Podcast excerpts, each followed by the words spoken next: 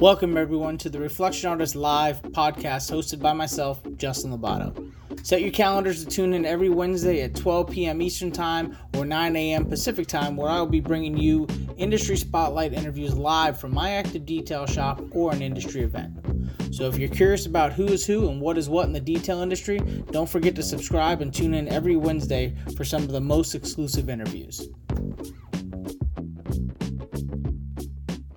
Okay, we are live. Today is January 13th, Wednesday, of course, with another episode of Reflection Artist Live.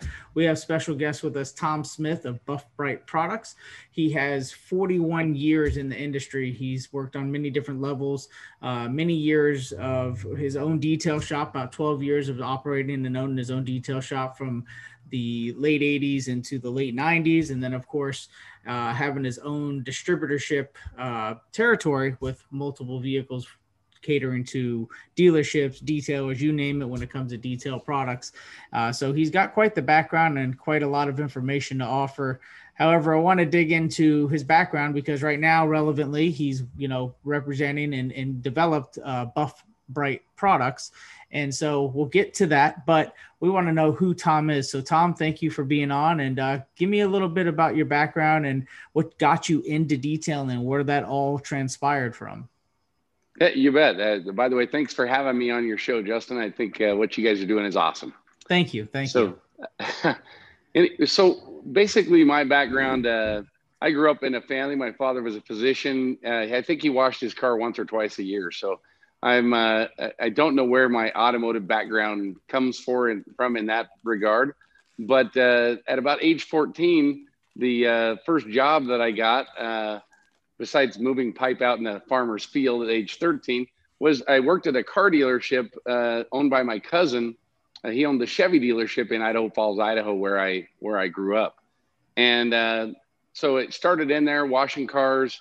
In a couple weeks, they moved me into detail. 2 weeks later, the main detailer that had been there, he was a guy in his 60s, just up and quit.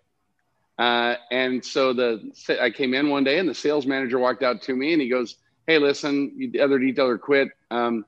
It's you."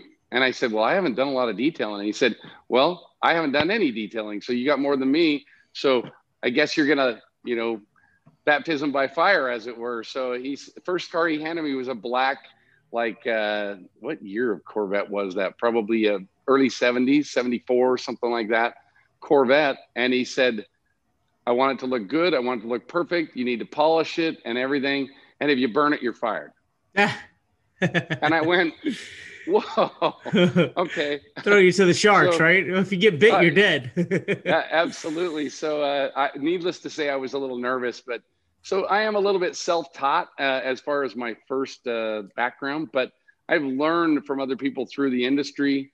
I worked for them for a couple summers. I went to work for another dealership, put myself through college. And then my wife and I decided our most flexible schedule we could have was to run our own detail business and go to school. So I was getting up at 4 a.m, catching the bus, riding down to Idaho State University to take classes in hospital administration, which was what I was going into, and cleaning cars. We'd get home, clean cars till about 7, 8 at night, study, go to bed by 11 and get up at 4 a.m. to catch the bus again. So it was a crazy hectic schedule, but it was a schedule it's the only schedule that would work for what we were doing. Another job would have been hard to do, but we fell in love with the detail business.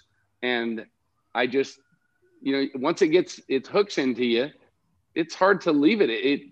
I'm the therapeutic type of guy that when I need to relax, I'll go out in my car or out in my garage and I'll start waxing my car, even if it doesn't need it, or I'll start, you know, heading around it with some type of product to dust it off and clean the windows. It's very therapeutic for me. And I'm sure a lot of the detailers out there can understand that. And it's fulfilling. It's instant gratification, which is another thing I love about the industry. So anyways, that's kind of how I got started in it. But what do you think? Oh, so far, so good. I'm listening. I like the story. So yeah, that's, you know, getting up that early, and it definitely, you know, that's a passion driven way of doing it. And it's very motivating, you know, to know that you get up and, you know, have your own business, your own destiny, your own schedule. But yeah, having to get up that early and do it, that's part of the grind, right? That's part of getting out and doing it yourself and not doing it for somebody else. So what happened as far as after you, you know, that was going and you started building up your clientele, where'd you go from there? So I actually, my wife and I, we lived in Eastern Idaho, which it's a great place, but you don't want to live there in the winter. I mean, 2-3 feet of snow and cold, you know, minus 20, minus 30. Sometimes it's not my favorite. It's a nice place to be from, not actually live in. So we took a trip to Boise, Idaho, and we left about 3 feet of snow, got over here and the grass was almost green and the temperature was nice. And we fell in love with Boise, Idaho. And it is truly one of the heavens on earth. It's there's a lot of nice places to be, but every time we go out to a trade show, which doesn't happen lately, but whenever we go somewhere and then come home, we truly feel, it just feels like home. It feels like a wonderful place. But so we visited Boise. I finished my degree and decided, you know what? I don't know if that's what I want to do. And I know a lot of guys have done that, but I said, I don't know at the end of the day if that brings me joy. And I knew that I loved the auto detail industry. So we came over here and we opened up a shop and a much bigger shop. It was 5,000 square foot shop. And we said, we're either going to go for this all the way or we're not. So we opened up a place called Bumper to Bumper Auto Detailing. And that was in 89, I think it was, or 88, right around in there. And we just started to work, hired a couple of employees. After 6 months, we were pretty buried. We had all the work that we could do. Back then, just to give you an idea, we did a lot of dealer work, which is how a lot of detailers start. And it's a great way to hone your skill, but it's not a great way to make a lot of money. At the time, we were getting $55 out of a detailer. And oh my goodness. Isn't that crazy? Yeah, that's when things, yeah, that's when you weren't getting paid a whole lot to do a whole lot of work. No, but you know, back then, supplies were definitely a little less, and raw materials, I'm sure, for everybody was less. Your average detailer, I mean, minimum wage was $3.10. So we've come a long way since then. Oh yeah, and so has the industry. I mean, back then, the only thing we had to use when I started detailing was wool pads. That's all we had, and learning how to buff a car, a black car, and be swirl free was a bit of a conundrum. It was really, there was an absolute skill level involved to be able to polish cars. We didn't even have foam pads. So it was the least aggressive pad we really had was a lamb's wool polishing pad. And I still own one to this day. They're kind of an interesting pad, but that's all we had. So you really had to hone what you do. So I have grown up and cut my teeth on rotary. And I think it's still an amazing medium to use for the detail field that a lot of guys are missing some of their best work. You know, and I know I've talked to guys like Rennie before and Jason Rose, all of us guys who have spent years in the industry and spent all that time with rotary. Don't get me wrong. I don't want to go back to just rotary. No, thank you. That's not a path I want to go down, but I am so glad that I have that intensive skill in rotary, and I love to teach it to people. So if anybody ever wants to know, contact me. I would love to talk to you or go to your event. If you want to learn rotary, I want to teach it. So anyways, so we started that shop, got busy, did well in 91. I was having a trouble with my local distributor and I couldn't get product, and he was constantly jacking prices around on me, and it was really frustrating. Such a pain in the ass.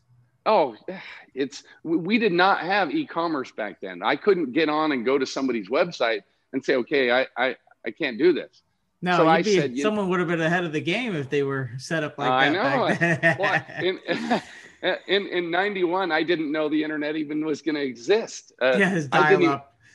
I didn't have a cell phone yet. Yeah. They weren't really around. So our world I mean, I think of what my kids have grown up in right now. It's crazy. So, anyways, there's a lot of stories and war stories from the good old days in detail that are really fun to look back on. But once again, I wouldn't trade them for the technology in product and the technology in equipment and everything that we have. I would not trade it at all, because where this industry is coming, especially the last 10 years, blows my mind. When I got my first dual action, Rupes legacy tool, I got the Levi Gates at the Rag Company, and the first ones that were ordered in the state of Idaho were from me. And I ordered them. I think it was Kevin Brown at the time, Buff Daddy, who's, once again, he's fun to talk war stories with. And if you ever want to pick a guy's brain on polishing and paint correction, he is the mecca of understanding. He has a third eye, I like to call it, where he can visualize. He has an eye under the pad where he can visualize what's going on with that compound and that pad in his mind.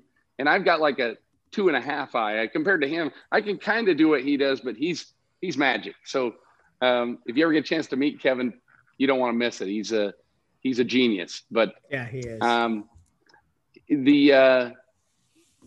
So it's been fun to watch that happen. And since the Rupes product and the Flex dual actions and these have come out, it has improved our quality in this arena so much more. And I can hand, for the most part, you can hand a dual action polisher to someone who has never used one, and they can get pretty amazing results. If I'd have handed somebody a rotary polisher, all they do is destroy their car, you know. So it's nice to have that out there these days. So we started, I got frustrated with my distributor, pricing and all that stuff. So I started to look for options, and I found an option, and I'm not going to name names, but some of the companies that I've dealt with, everybody's going to know that we distributed for, and just phenomenal companies, and just really family oriented, good companies. And I enjoyed in my distribution business taking the service that I wished I'd had and giving it to every single one of my customers.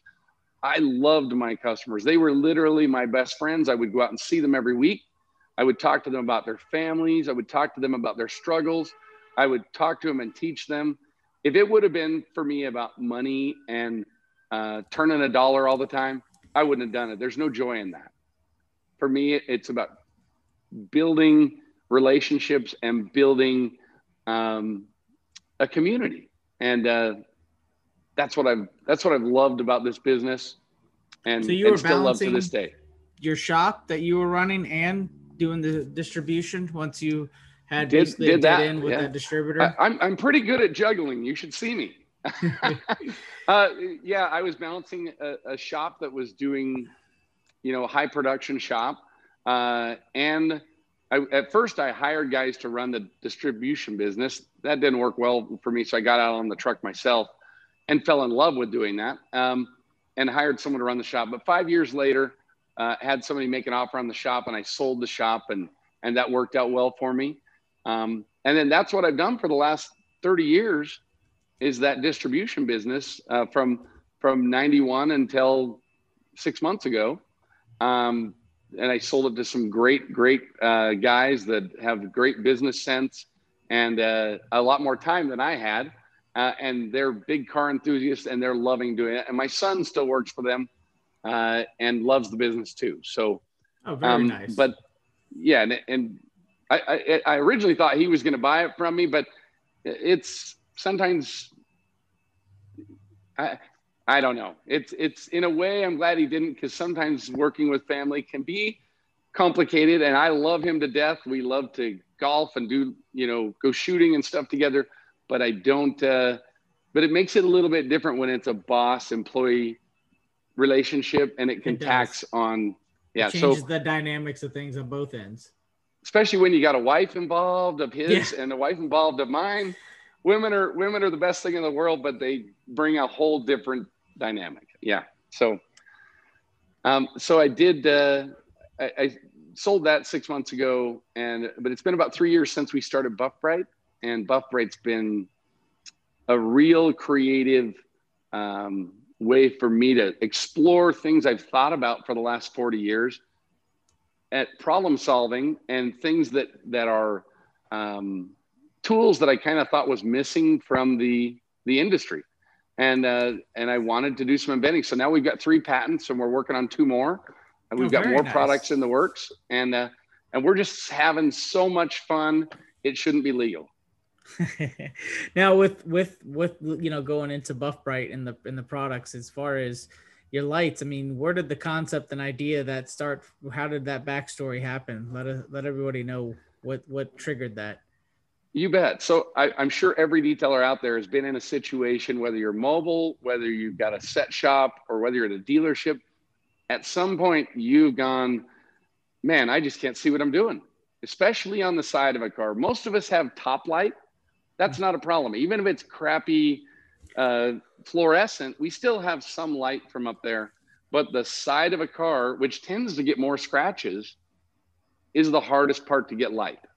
So where it happened is in this actual shop that I'm in right now, out in my man cave, as it were. And I was working, my other passion for years has been restoring muscle cars. Oh, very nice. I've done over 200. I've done 44, just 67 to 69 Camaros. Oh, damn. So it's been, some were full frame offs and some were frame ons.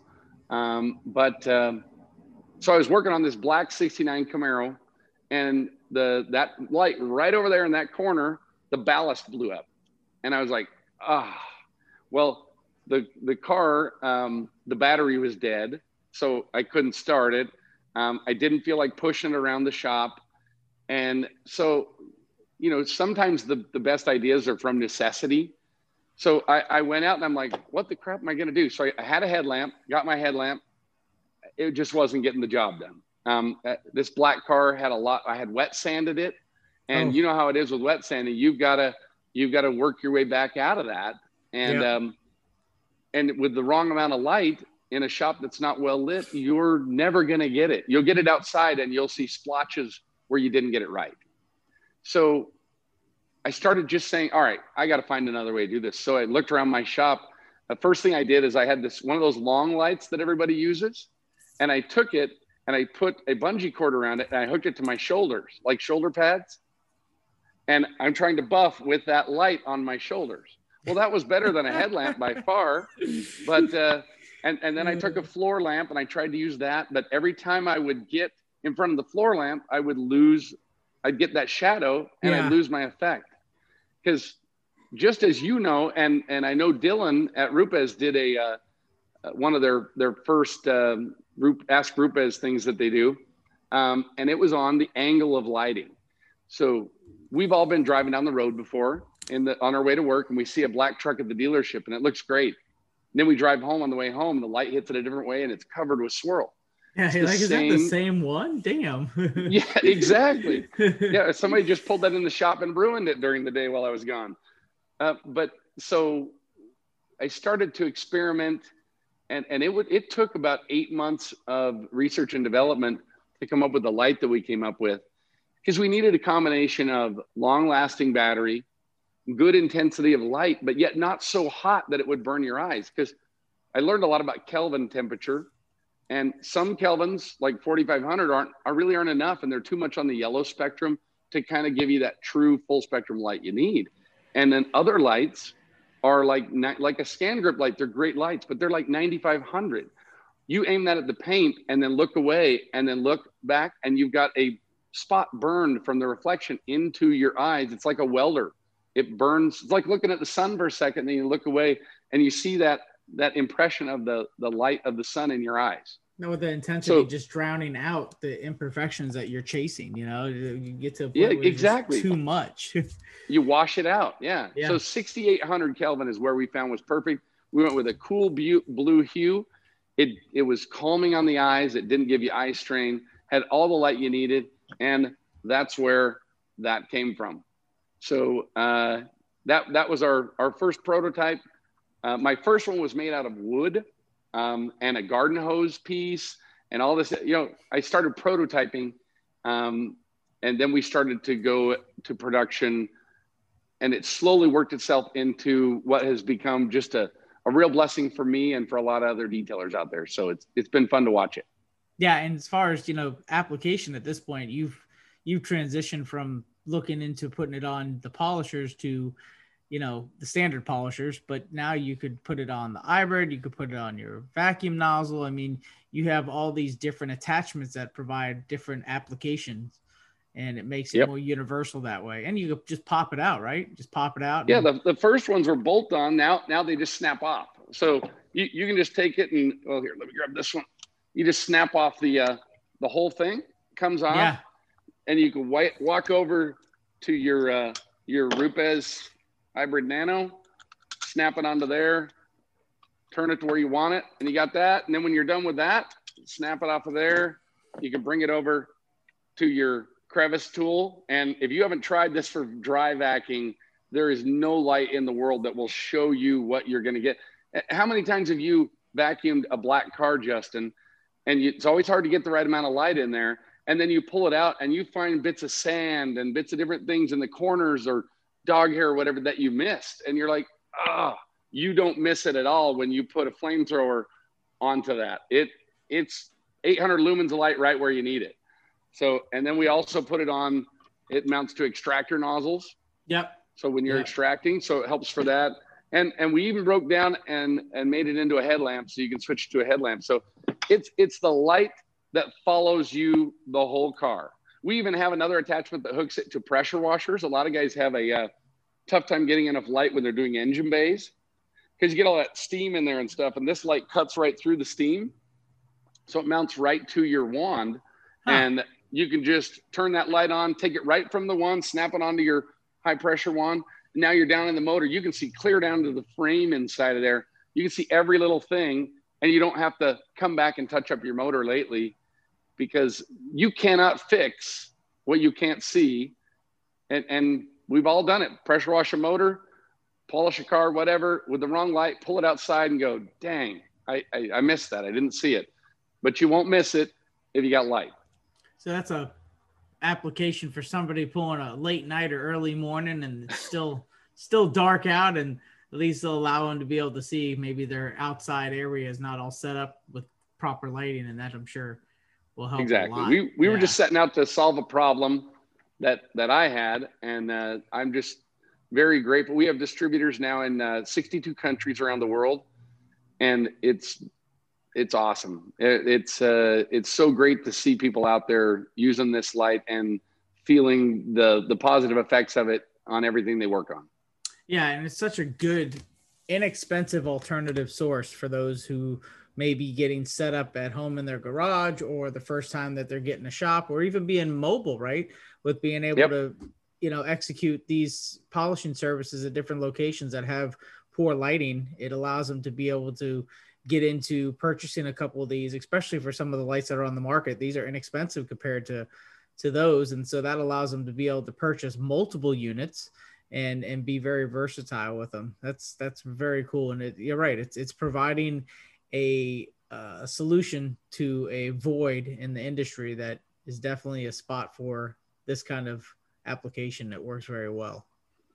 Oh, thank you. And we're never going to end trying to make it better. We're constantly looking at ways that we might improve. And every time we find something that'll work better, we're going to do it. We just improved the light. We upped the power in it by 25%. So now the battery will last unbelievably long. We've improved the switch on it. We took out the strobe function. So now you just got high, medium, and off. Yeah, we're always looking for ways to make it better and to make it perform like we want it to perform. So now the strobe, because I remember getting one of the first rounds of the lights, the strobe function, was that a default feature that you kind of couldn't work around on the first batch, or was that actually for like club boats? So when you're listening to some music, you could. there you go. We called it dance mode, you know. It was a lot of fun it was in the Switch. So no one made a switch, a micro switch for us that would work at the time. And to design our own would have been about 15 grand. Yeah. And I was like, you know what? I'd rather just leave it there and find a place that it can be useful. I'll be honest with you. We found out because when we're at SEMA, we go out and we hook up some of the guys there with it. And we said, listen, if you ever have a spot when no one is at your booth, go into show mode. And we'd go ahead and hit the strobe button. And I turn it on and I said, now watch this. And they start moving and like people come in. It's like moths to a flame, you know? Yeah. And they're like, what is that? And then they turn off show mode. And so we ended up calling it show mode, but still we were happy when a switch was available and we could get rid of that feature. I don't like having to have the extra click than I have to. So that's why we improved it. No, that makes sense. Yeah. But oh, good. I'm glad you got rid of it. I mean, it was cool, but it wasn't a functionable option, right? No. So we had to start somewhere, though. Yeah, no, this is true. I mean, why not? Why not go with something that works, and then as you evolve and you see how the product takes off, then you could go from there with adjusting and finding a different source or investing into making it work the way you want it to. I agree. Now with these other products that you've started to develop in the process of the light taking off, tell me about that fur reel. Tell me where you ended up developing and coming up with that, because that is a very popular and very useful tool. Well, what I usually do when I'm looking to make a product is I say, okay, what's the biggest problem in our industry? What's the biggest time waster? I saw lighting as a quality issue problem and as a time problem, but I knew, because let's just put it this way. I have 2 German Shepherds. I shouldn't have to say anything else. My wife loves to take them with us. And so we go for a half an hour ride in the car. I kid you not. I'd throw the 2 dogs in the back of the Jeep, as black interior.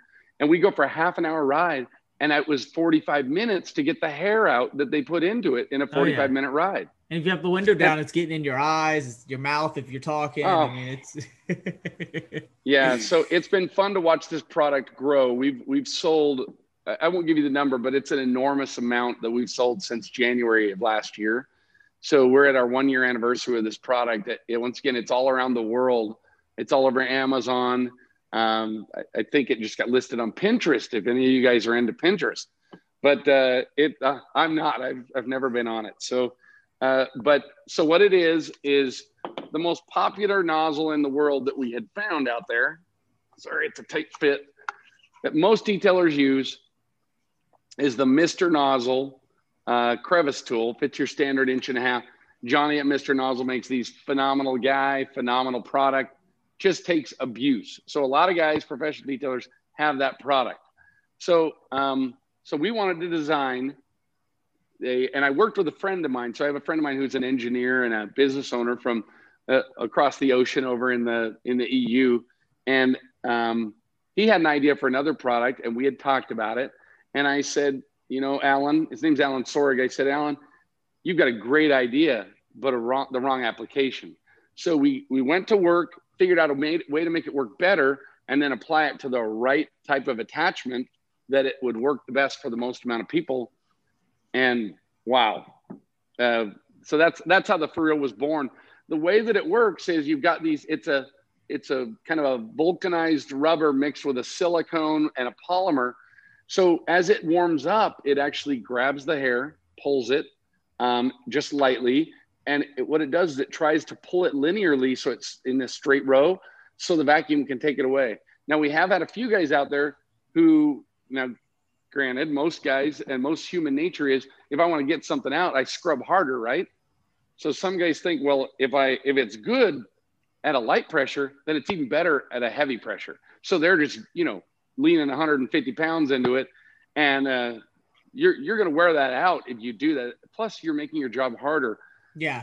you're actually trapping the hair against the carpet and the suction can't remove it. It's not the way that the tool has been made to be used. It's made to be used lightly and slowly so that it linearly lines up the hair. And if you do that, it's magic. And it allows for airflow because of that little bit of difference between the ground. That gap. Yep. Yeah. Positive airflow. Direct suction. Direct suction won't do it. You have that airflow. It actually helps bring everything up into the vacuum. Yep. Yeah. Yeah. And it's been phenomenal. And then we brought out the fang because sometimes this is a little long and it takes two hands. So we came out with the fang, which is a smaller attachment. But our first version of the fang, very good, but it would sometimes, if you didn't hold on to it, it would spin a little. So our last thing we just released a few weeks ago is Fang 2.0. So it's like a mini crevice tool. It's contoured for the actual furry. Uh-huh. It's grip, so it's easy to hold. It fits 1.5 inches outside, 1.25 inches inside. So if you're at home and you have like your central vac at home or a lot of your vacuums that are there, or even some of the shop vacs have 1.25 inches that they use. Mm-hmm. So it fits 1.25 inches inside, and then it fits your standard 1.5 inches outside cuff. And what's even better is the ferrule fits right on there. It's easy to hold. It's easy to work with. I've got really big hands, and you can see it's so much shorter that it makes it so you don't have that kind of cantilever effect, because there's a lot of leverage involved with keeping that 16-inch long tool. When you put a rubber end on it that has a little grip, there's a lot of leverage. It takes two hands. Yep. Because then it has some grab, and then you're trying to do it with one hand, but it keeps moving, so you got to grab that thing. Yeah. Yep. And then when you lean with two hands, you put more pressure, and then you're not getting your desired effect. So by putting it in one hand, easy to use, the right amount of pressure, so just go one way. The other thing we found out is and you probably do this too, but the importance of a static neutralizer. So when I have a bad dog, and we've done tests, you can take dry dog hair and vacuum at it, and sure, you can get it out great with this. But if you take something, whether it's glass cleaner or some all-purpose cleaner or some O&R or whatever you've got that's a rinseless wash, whatever you want, and spray a mist, not much of it, but all hair is either positively or negatively charged. So if the hair is positive, the carpet's negative, it sticks like a magnet. We've all picked hair off there and let it go. Zoop, it just goes right back. We'll take and hit it with some glass cleaner, take the hair off and let it go. It just drops. It won't go back to the carpet. So it does two things. One, it cuts and neutralizes the static. Two, it forms a little bit of a lubrication for the ferrule, so it glides easier through those hairs on the carpet and lines all those hairs up and then sucks them away. And it's bar none the fastest dog hair remover on the planet. We tried it against everything out there. I'm not going to sit there and tell you it's going to last for, 700 cars. It's just not going to do it. If you have tires on your car, do they last 20 years? No. I mean, they have a wear life to them. Well, and here's the perspective too for that is that, think about it. Most detailers, professional detailers, you're going to upcharge for dog hair. I mean, the three biggest major time consuming things in an interior is sand, glitter, and dog hair. And if you're not charging extra for it, then you need to revisit, your business structure. But the point being is when you are charging extra, that's the cost that will cover a ferrule. So if you burn through a ferrule because you're being super aggressive, so be it. But the cost of that, account for it into the cost of your, is money of your pet hair removal. Exactly. And you offer it at a fair, if not, I would say inexpensive rate compared to what I think the value of it is. So for that reason, you should buy 2 or 3 of them just so you always have backup. So if you do have a major job where there's a lot of friction, the friction with the rubber obviously wears it, just like you had mentioned with the tires. So account for that cost, and then you won't feel you're at a loss of any sort, and you have a special tool that the guy down the street doesn't have. So Buff and Shine makes buffing pads, right? I mean, correct. Does Julio get guys that call him and say, hey, I only use this buffing pad on 6 cars, and now it's thrashed.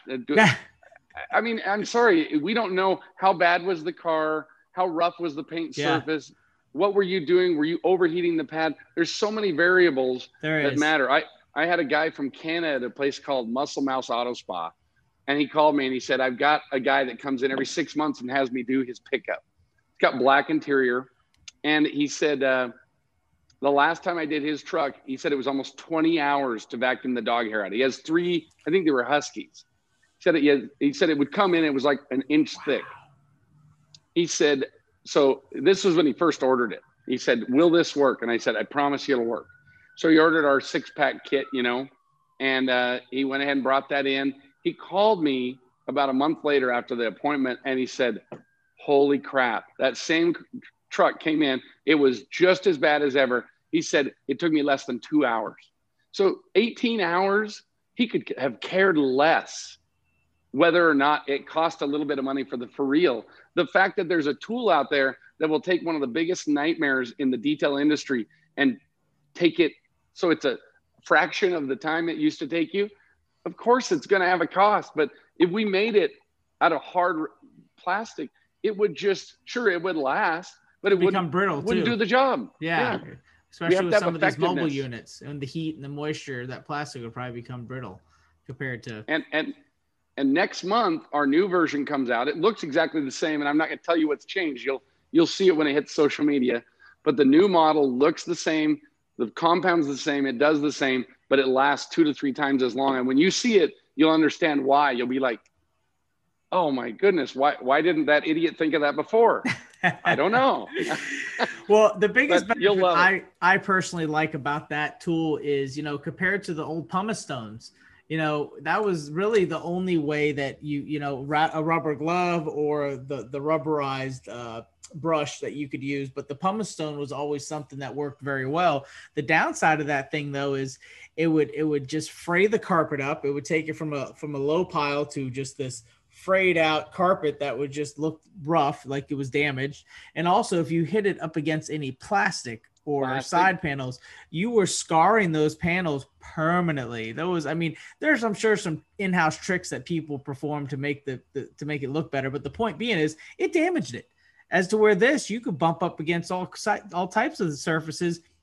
Not a worry, you know, you give it to an employee, not a worry at all. You give a pumice stone to an employee, you're basically having to be over their shoulder, or you're going to be replacing some interior parts, especially like on minivans where they have the plastic seat tracks and things like that. I mean, you're, well, and not only that, but so if you go on Amazon, you're going to pay a retail price for this. We run Amazon for the retail public. That is not the place detailers should go to buy this. Go to our site.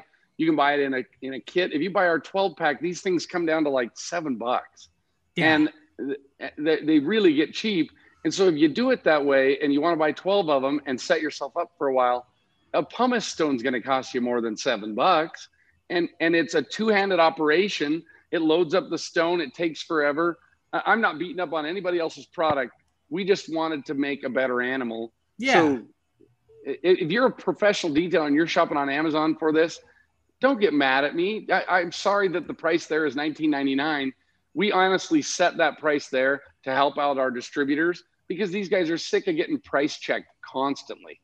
And so we set that price there so that they have a perceived retail value.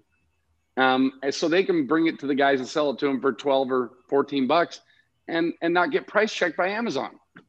Yeah, no, that makes sense. And that's across the board for anything these days. You know, everything is right there, right at your fingertips with being able to be online and, you know, all these different distributors, and especially with COVID. I mean, anything e-commerce or distributed online has gone through the roof in regards to supply and demand. So, I mean, and that's a whole nother ocean of competition in itself. And there's no guidelines for that, right? Anybody could get a product and resell it for whatever the heck they want, whether they're losing or gaining money. They just want to get it going and get it out there. And sometimes it's just a blind leader for marketing. You know, well, and it doesn't help that eBay or that Amazon takes such a big cut. I mean, they're a great company. But you know, you would not believe how much they. You know, we sell one of these for $19, and Amazon's taken $7 of it. No, wow, it's great. Yeah, it's. People don't appreciate how much convenience. Well, the convenience is costing them and costing the vendor who's trying to sell it to you through Amazon. It's a great thing, but it was never our business model. Our business model is to get this into the hands of the detailers and to get it there in a way that is economical. But please don't go to Amazon and think you're going to find the most economical version of it. That's for sure. Now with the fur eel and the BuffBright light, I mean, that you're pretty much more of an inventor, you know, going from just, detailer / distributor detailer to, now being more of an inventor and a problem solver, a pioneer for something new in the industry, which is cool. You know, whether it be one thing that you come up with or multiple things, I mean, you're on a roll is basically what it comes down to. You've come up with some things that provide solutions to those that it's very helpful as, like you said, a problem solver. Is there anything else in the lineup that outside of your newer version of that fur reel that you've got, that you want to talk about? We've got another version that will be out probably middle of next month too. I'll just tell you it's going to be called the Hammerhead. We'll basically, it's a bigger version of this. Gotcha. Okay. And it's something that was on the market before but didn't really do much in the US, but my partner that I worked with over in the EU that is on the engineering side, it's something he had designed a while ago, but we're going to bring it in and reintroduce it to the US. And we've changed it a little bit and made it a little more user-friendly. So we're going to release that. And then I got something else coming out more towards SEMA if we get to have that, but I can't say anything because we haven't gotten to the patent phase yet. So just wait. I think everybody's going to like it. And then we have another fun item that we're working on, that you guys will be seeing pretty soon. We're working on the prototype and the proof of concept. And I know it's more of a fun thing, but you're going to start seeing it everywhere, all over social media. So you'll see that in the next little while. Justin, I'm a big, this industry has blessed me, not just financially. It has blessed me with friendships. It has blessed me with just knowledge and most of all, something that makes me jump out of bed and spring out of bed to go to work every day. It's something that is a passion for me. It's not something that is just something I'm doing this week to earn money. I love this industry. I love the community feel of it. I love everybody out there who is an influencer in it. They are great people. There is some great leaders in this industry. I mean, look at Rennie with you guys and what you guys do with the Detail Mafia. He was kind of an instigator there. Love or hate Rennie, whatever people feel, I don't care. He's just a good quality guy. And he's just a guy with good base morals and a guy with good family morals. And him and Diane are just, I can't say enough good about him. But that's the community feel that I like about this. So another thing I wanted to tell you about that we're doing, because I want to see this whole community grow, is I got with a friend of mine back in Virginia, West Virginia. His name's Jim. And he had an idea. He's been in the magazine industry for years. And he said, you know what? I'm kind of semi-retired now. I want to take what I've learned and put it into a passion for something that I am an enthusiast of. And he said, I want to start a detail magazine of sorts. And I said, well, I like the idea. And if you're serious and you're willing to really put your heart and soul into it, I'll do the same. Now, there's some other things out there that I love. There's some other periodicals and they do a great job, but we're going to go mostly digital. It's going to be free to every detailer who wants to sign up for it, and it'll bring vendor information, new product information, all sorts of stuff to that newsletter. It's something you can read on your phone, you can read on your computer. We're also going to set up a whole social media thing. So start with your before and after pictures, guys, because we want those before and after pics, and they're going to be worth products and prizes to you. So start taking them and saving them. We're going to release that. The name of the magazine is World of Shine. We've got lots of influencers that are going to do articles and things that you can read. We're going to highlight vendors. We're going to highlight industry issues that are going on. And that'll hit your email inbox the end of March. And it's going to be incredible. It will be a, you have a physical copy too, along with the digital copy? Did I hear that right? Okay. Exactly. So we're going to offer, we'll only do the physical copy for the guys that want to sign up for a yearly subscription. It's going to be really reasonable. Yeah. So if you want it, then it'll be a nice glossy, it'll be like getting Hot Rod magazine in and you'll get that magazine in. But that's only for the guys who sign up for that. Your first issue, centerfold with Tom. Yep. And we're going to do, a sponsorship for the IDA. We're going to set up a scholarship program. So part of our proceeds that we make, for me, it's not about the money. I'm not really making much from this, but I'm in relation to the rest of what I do. But it's more about that chance to give back and that chance to build the community in the industry. So that's why I got involved. And, you know, it's important to me. It is. And it's important to a lot of people to hear that, because that shows that this, you know, there's a lot of people that have their outlet for the revenue, but also have an outlet for be able to utilize things for charity, such as something like this, to where the scholarship idea is great, because there are, you know, the select few that would be candidates for maybe having a rough year and can't pay their dues for their next membership. And that's where that contribution would go to somebody like that, who would be really, truly in need. Obviously they'd have to fit some criteria. There'd be some Q&A behind that just to validate, but yeah, I think it would be a great idea, and it would be very helpful, you know, especially for those who really want to be part of the industry and help build it. But that just might be financially struggling. So that's cool, because that may enlighten some other manufacturers to be involved at that level, but they see, you know, you guys taking lead on it and it, you know, being successful, or just overall a great idea. Well, if it isn't giving back, then it's not worth giving any time to. That's just what I feel. There's gotta be an end result that does something for everybody involved. And that's what we're just trying to do. So all we would ask is that when you do see that on social media, get involved, get us your email so we can get your information out to you so you can see it.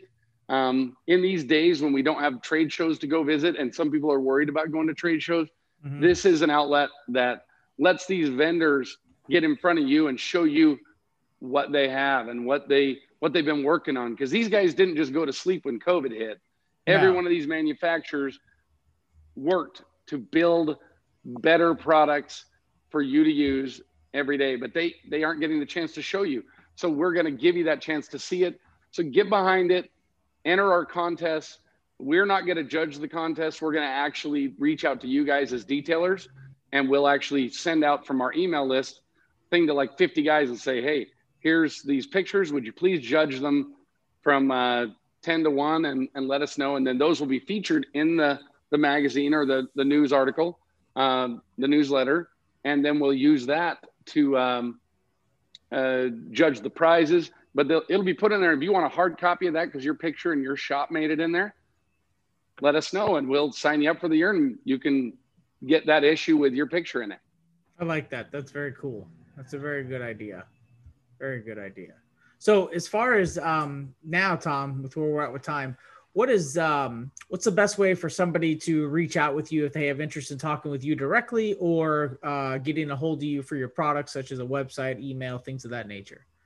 You bet. So I would gladly talk to anybody out there. Like I said, I want to be an asset to anybody out there in the industry, and let me teach you what I did wrong so that you don't have to do it wrong.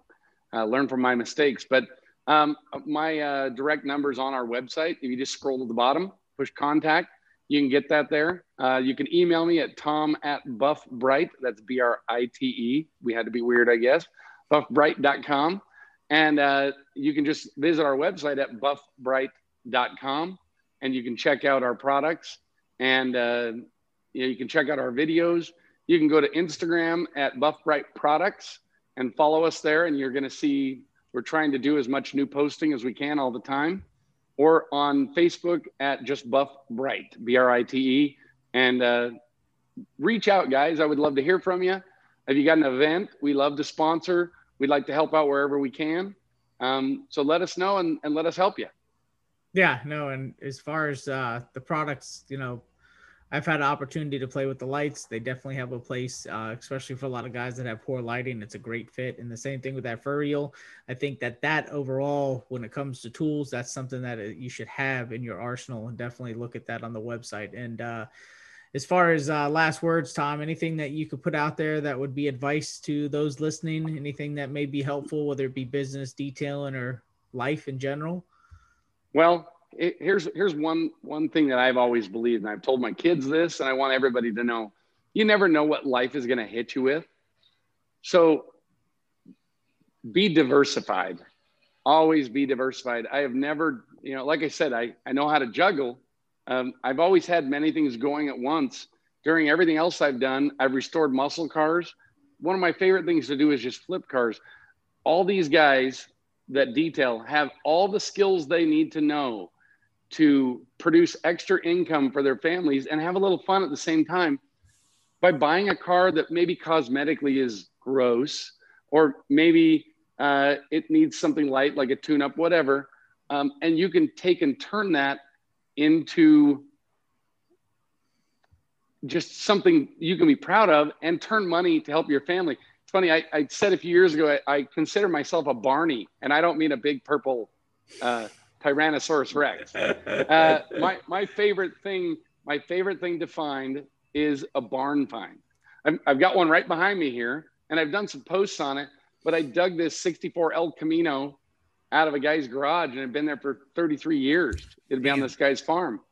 And it has been an absolute joy to get that much gratification back from just a, I guess what you'd call a super detail. I love that. So diversify in whatever you're doing. Never just count on one stream of income. That way, if you're having a tough time in your detail shop, go buy an inexpensive car, fix it up, flip it. There's always a way to make money. Just reward yourself by keeping busy, and in the end, you'll be rewarded. I like it. Well, thank you, Tom. I appreciate you being on, and being on our 12th episode of the Reflection Artist Live. I mean, it's definitely something that has been turning into such a good thing with a lot of great guests, including yourself. So again, I want to thank you for being on, and we appreciate it. And we'll look forward to chatting here in the near future. I'm going to go ahead and log us off, but thanks again. And thank you for everybody out there who has listened or watched. Until next time. Thank you. See you guys.